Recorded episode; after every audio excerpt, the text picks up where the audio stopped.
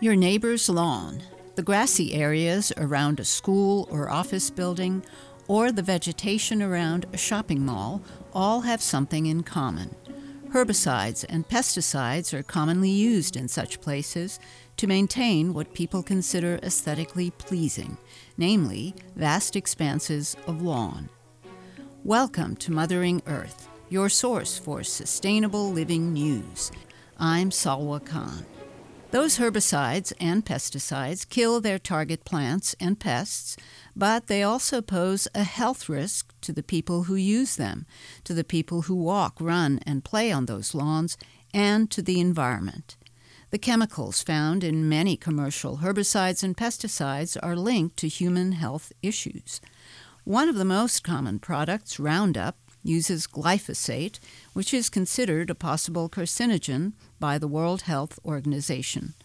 Thousands of lawsuits alleging Roundup caused cancer have been settled with pending monetary payments by Monsanto, the maker of Roundup.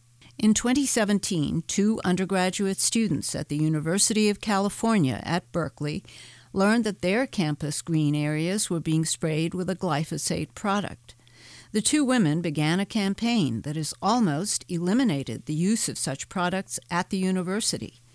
They went on to found a group that now works with students at other universities to create herbicide free campuses. They advocate for chemical free mechanical practices for weed management on campuses. My guest is Christy Jones, a student fellow at Herbicide Free Campus at Emory University in Atlanta, Georgia. My name is Christy Jones. I'm a recent graduate uh, from Emory University, and I'm a part of their environmental health 4 plus 1 program. So, throughout my undergrad career, I was taking master's classes. So, I have one year left to get my master's of public health. I have worked with Herbicide Free Campus for the last two years now, creating a student initiative at Emory University. And give us an idea of what Herbicide Free Campus is about. Herbicide Free Campus is a nationwide student initiative. So we have, we're a nonprofit organization, but we have kind of sister campuses all throughout the country. And our goal is to support and empower students to eliminate herbicides on their campuses. So we view kind of the university structure as a great place for change kind of at the cusp of a lot of these environmental issues that we're discussing. And so we kind of prioritize working at universities to promote change outward. And where did Herbicide Free Campus begin? And, and, and do you know how it began? So, Herbicide Free Campus was born in 2017 when two UC Berkeley student athletes discovered herbicides were sprayed around their beach volleyball court. So, the two women, Mackenzie Feldman and Bridget Gustafsson uh, were the founders of Herbicide Free Campus after kind of discovering the, the issue of herbicides and how readily they were applied on campus. So they met with the athletic grounds manager and they started organizing their team to pick weeds as an alternate um, or an alternative to herbicides being sprayed on their beach volleyball court. Let's define what we're talking about when we say uh, herbicides. What are they? What are they used for? Herbicides are kind of any substance used to destroy unwanted plants. So often when we're talking about herbicides in a negative light, we're talking about synthetic herbicides. So those man made chemicals um, that are created to target and kill unwanted plants, trees, etc. And so herbicides fall under the umbrella of pesticides, but but the the difference kind of is that herbicides are specific to destroying unwanted plants. And and why are students opposed to the use of these chemicals? What are the issues? How I got involved in caring about these chemicals was the kind of repercussions on human health. So like I mentioned with the Lee Johnson versus Monsanto court case, there have been many linkages, many research studies showing this connection between glyphosate specifically, which is a synthetic herbicide, glyphosate usage, and non Hodgkin's lymphoma, which is a rare type of blood cancer. And so since since that first case, they Monsanto, the chemical company that produces most glyphosate based herbicides, has paid up to $10 billion, paying off over 100,000 plaintiffs who have provided evidence in the court that their glyphosate usage kind of caused them to develop non Hodgkin's lymphoma and other forms of cancer. And so, beyond the cancerous links, and you'll see the WHO has deemed glyphosate and other synthetic herbicides as likely carcinogenic. Um, but beyond just that, that one kind of one herbicide, glyphosate, many herbicides are connected to reproductive health issues, to other forms of cancer, and to other immunological issues and, and um, diseases from chronic to uh, from chronic to minor kind of issues. And so then beyond that, beyond just the health repercussions, it's really just a huge burden on our ecosystems, on our environment. Research shows that synthetic pesticides contaminate more than 90% of pollen samples from beehives in agricultural areas. And bee poisoning from pesticides translates to around $13 million lost in crops annually. And beyond that, there's groundwater contamination from herbicides that you know kills aquatic. It's most herbicides are are really toxic in the water into aquatic organisms. So when we have herbicides getting into our groundwater, we have bigger issues with it killing off our aquatic ecosystems. Um, and and so there's from the agricultural side, there's health issues. There's also kind of economic issues with loss of crops. But it's just so intersectional. It's hard to to give you a straight answer of why you should care. Um, it's it's so intersectional with all of these climate justice issues and yeah, especially with pollinators and biodiversity. You're listening to Mothering Earth. I'm here today with Christy Jones, who is a student fellow at Herbicide Free Campus at Emory University in Atlanta. And uh, we're talking about the use of herbicides on college campuses. Are there any alternatives that Herbicide Free Campus has developed or suggests? Yes, absolutely. That's a great question. So, kind of that distinction I made earlier in our discussion between herbicides and synthetic herbicides. That's kind of where herbicide free campus rests. So, we're not here to say that necessarily all herbicides are bad, although most are, it's really a focus on these synthetic herbicides, these man made chemicals. There are a lot of bio herbicides on the market that use acetic acid or vinegar or other kind of natural fruit oils to handle pest control or unwanted plant control. And so those have a way less detrimental impact on the environment and, and that makes sense to us thinking about it you know a naturally derived chemical is a lot easier on the environment than something that was cooked up in a lab.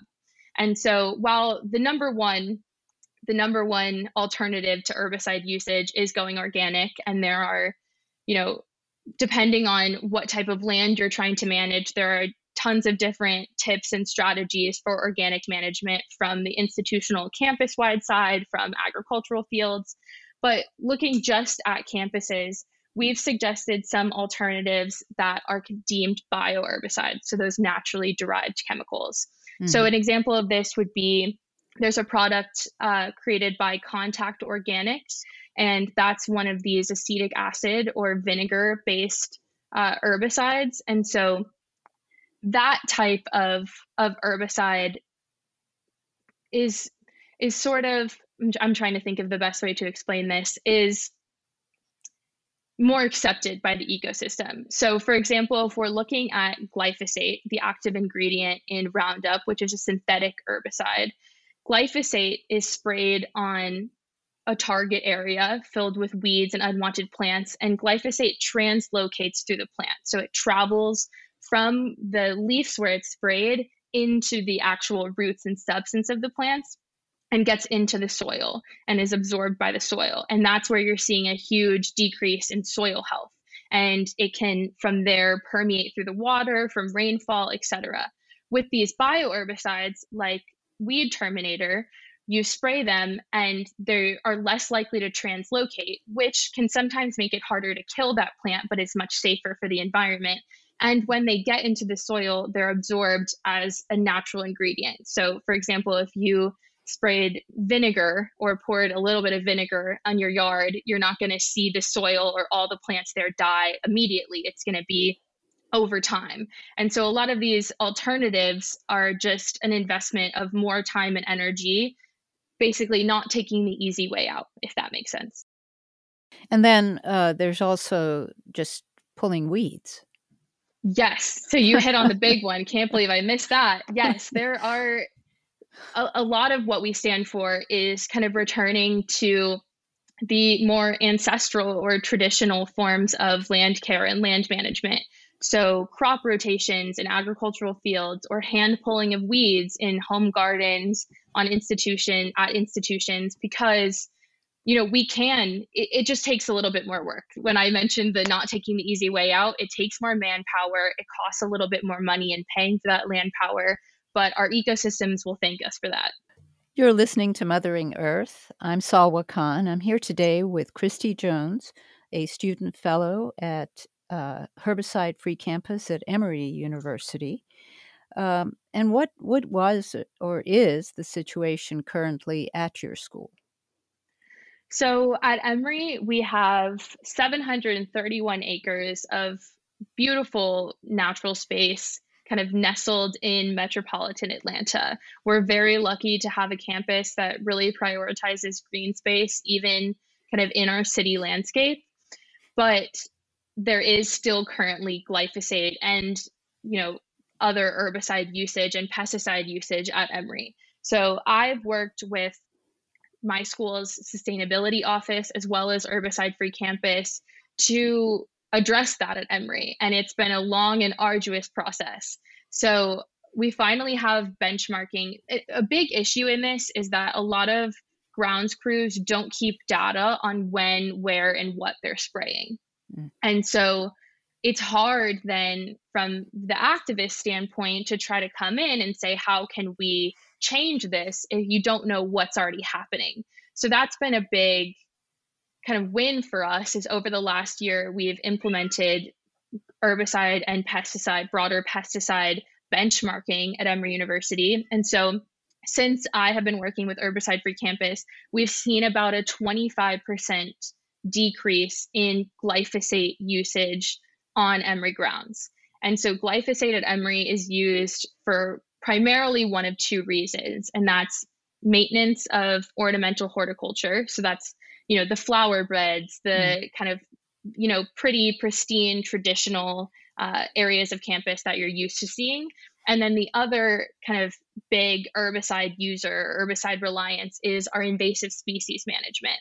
So we have a lot of English ivy and Chinese privet and a lot of these other invasive species that are pretty hard to combat. And so previously, the land care team was glyphosate was the go to for that because it kills everything. But now, with all of these findings, we're really trying to implement alternatives like the one I st- we've done a lot of patch testing for these alternatives like the one I, I mentioned before to try to see how if we need to use an herbicide right now, how can we use one that's safe for the people applying, safe for the people who come in contact with it, and safe for our environment?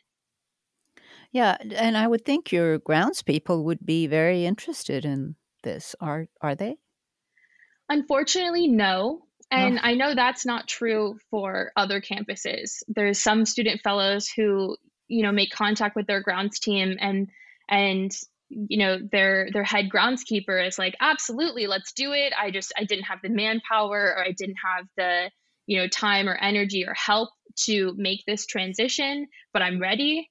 Unfortunately that's not the case at emory. We have a grounds team that is they're wonderful. Like they do really really great work and they're very educated but they've been doing this for a long time. Um, and so i think it might be a little bit of those traditional ways that that people get attached to of hey no that's how i've been doing it for this whole time. Who are you to say that that was wrong? Or who are you to say that i need to do it differently? And so i think that's been a lot of the issue in communicating this transition to the grounds teams because they're not fully able to understand or accept data showing that we need to change. So, uh, how about students? What is the uh, level of student interest? So, students are fully on board. It's been amazing actually seeing the seeing the the student response to our work. So, we this past year, obviously, we were online because of COVID, and so that was a huge kind of challenge for us because how do you when so much of this work is on the ground work it's getting a group of student volunteers to go out and weed an area or help cut down invasives with the grounds team. Without that it was hard to think of how, how can we still be useful how can we still work towards our goal when you know human contact is out of the question right. but we have had so much response to a lot of our community education initiatives so hosting events and trainings and all of these kind of virtual events to engage with this information to create an awareness throughout the Emory community of this issue. And now that we're back in person, we're able to really capitalize on that. We have we have partner partner organizations throughout Atlanta. We have our students on campus. We have student organizations also on campus that we work with. And after this year of really working towards educating as many people as we can on this issue, we have a bunch of people ready to to do the work now that we're back in person. That's great. You're listening to Mothering Earth. I'm Salwa Khan, and I'm speaking with Christy Jones, a student fellow at Herbicide Free Campus in uh, Atlanta at Emory University. Um, what was the reaction of the uh, administration when you when Herbicide Free Campus, uh, I assume, presented some sort of program? Is that what happened? Yes. Yeah. So it was a mixed bag, to be honest with you. So some departments at Emory are fully on board with us. So, the environmental health department at the Rollins School of Public Health on Emory's campus has been one of our biggest supporters, as has the kind of environmental science department and the sustainability offices. We've had a good response from from larger administrations. For example, we've done a few grant projects where we needed to get approvals from deans and you know other or other departments at Emory like exterior facilities or all of those other kind of logistics groups at Emory. But it's a little bit difficult because nobody wants to nobody wants to make waves and nobody wants to tell the grounds team, yeah, this is bad, we need to change. And not to say that they're doing something bad, but the use of these chemicals just in general is is having negative effects. Nobody wants to have to enforce that. And so I think it's easier a little bit to close your eyes to the research and say, oh, the EPA says it's safe right now. So it's safe right now. And that's been, that's in my perspective, that's been a lot of the response from administration. It's just, hey, EPA says it's fine. We think it's fine right now. And so it's been a bit of an uphill battle trying to to show all of these like a huge body of of research that says the opposite. Well that must be very frustrating for you and and your group. Um, is uh, have you i assume you've uh, made an effort to co- uh, contact your uh, university president? We're in the process right now of making a student petition and the the goal of that now that we feel that we've kind of exhausted our avenues of working with the grounds team is to bring this student petition to the president. It's it's kind of hard to have a meaningful discussion with a head of the school if you don't have the signatures backing you. So mm-hmm. we're in that step 1 before we kind of make action based on response to our petition. That makes sense. Um, are there any are there any cost savings that the university would uh, you know, would see if they move to organic, more organic methods? So you hit on a really good question that's really hard to measure. Mm. So cost benefit analysis on this issue is pretty difficult because the United States in general has been severely herbicide reliant since the advent and popularization of herbicides in the 1940s since the 1940s, all of our land management has been herbicide related. That's been the go to. And it's only in the last 10, 15 years that we're really seeing a push from that. And so when you look at a cost benefit analysis, a lot of these organic methods or even herbicide alternatives that are, you know, bio herbicides or non-synthetic herbicides cost a little bit more. Glyphosate, they should almost give it away for free. And I think in some states they do give it away for free. Uh, I wish I knew the actual county or state for you, but I was in a conversation with uh, a colleague the other day who lives in, I believe, Indiana, and she was telling me about the glyphosate arena in in her region, and glyphosate is dirt cheap. Um, and a lot of these other methods, so we talked about hand weeding, costs more money because you need more bodies. The bioherbicides have a higher per gallon cost, but even though there is higher cost on the front end, the belief is that we're creating healthier ecosystems through these management techniques. Mm. So you look at glyphosate, and that chemical decreases soil health. It decreases soil microbial density, all of these things in the soil that we need to create healthy, abundant plants. And so, with the co- consistent spraying of glyphosate and other synthetic herbicides, we're we're kind of hurting we're, we're hurting the environment we're, we're we're decreasing its ability to bounce back with the plants that we do want and so by using organic methods the story is that we have a healthier environment overall that's able to manage itself better, better homeostasis in the ecosystem without us touching it. So we'll have a, high, a healthier environment that has less unwanted plants naturally. And and healthier people, I would think. And healthier people, number one, absolutely. Which is really important. So I, I guess I thought I had seen something at the UC Berkeley uh, site about cost savings. Uh, maybe I maybe I read it somewhere else. No, you're probably right. I I don't have any kind of cost cost analysis on okay. me. Um, I know that I've worked on some at Emory University specifically, as have other master's students, and the the end result, you know, kind of the the conclusion paragraph of all those reports are that organic methods are cheaper in the long run. Right. It's just the front end costs that right. are a little different. How is herbicide free campus spreading the word to other schools, to other universities? Yes. So we do tons of outreach. We host so many events with different nonprofits and organizations throughout the country. And we try to publicize these events for anyone to come. So, how Herbicide Free Campus works is that they support a certain amount of campuses each some each year, each calendar year. So they kind of you apply to become an herbicide free campus and they review the management at your campus, your student initiative, what you have available and they say, "Okay, here's how we can help you. Let let us pour all of our resources into let's say 6 campuses." As accelerated campuses. The goal in the end of that one year program with Herbicide Free Campus is to get that school as close as close to organic as we can.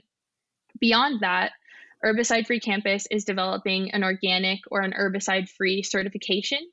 You're listening to Mothering Earth. I'm Salwa Khan. I'm here today with Christy Jones, a student fellow at Herbicide Free Campus. And uh, so I was wondering, uh, you and other students who are involved in this group, are you taking this campaign home to your sort of neighborhoods and parents and friends? Absolutely. Uh, my friends cannot stop hearing about this, even if they tried. My mom, actually, I came, I went home for summer break this year, and first day I got home, showed up in my car, walked in the front door, and my mom is spraying Roundup on the weeds in our no. pavement. and that was when we had to have the conversation of, okay, we need to find a, a toxic disposal for us to get rid of this of, of this chemical. Let's talk about how it can be impacting you and what it's doing to our environment, and let's figure out what alternative works for our space. So definitely, definitely taking this home. I couldn't shut this off if I wanted to.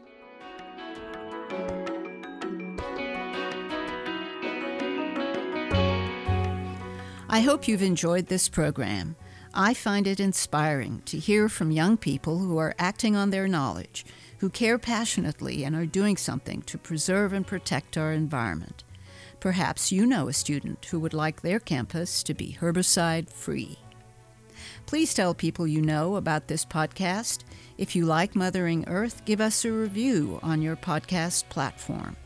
Thanks so much for listening. Until next time, this is Salwa Khan signing off for Mothering Earth, your source for sustainable living news.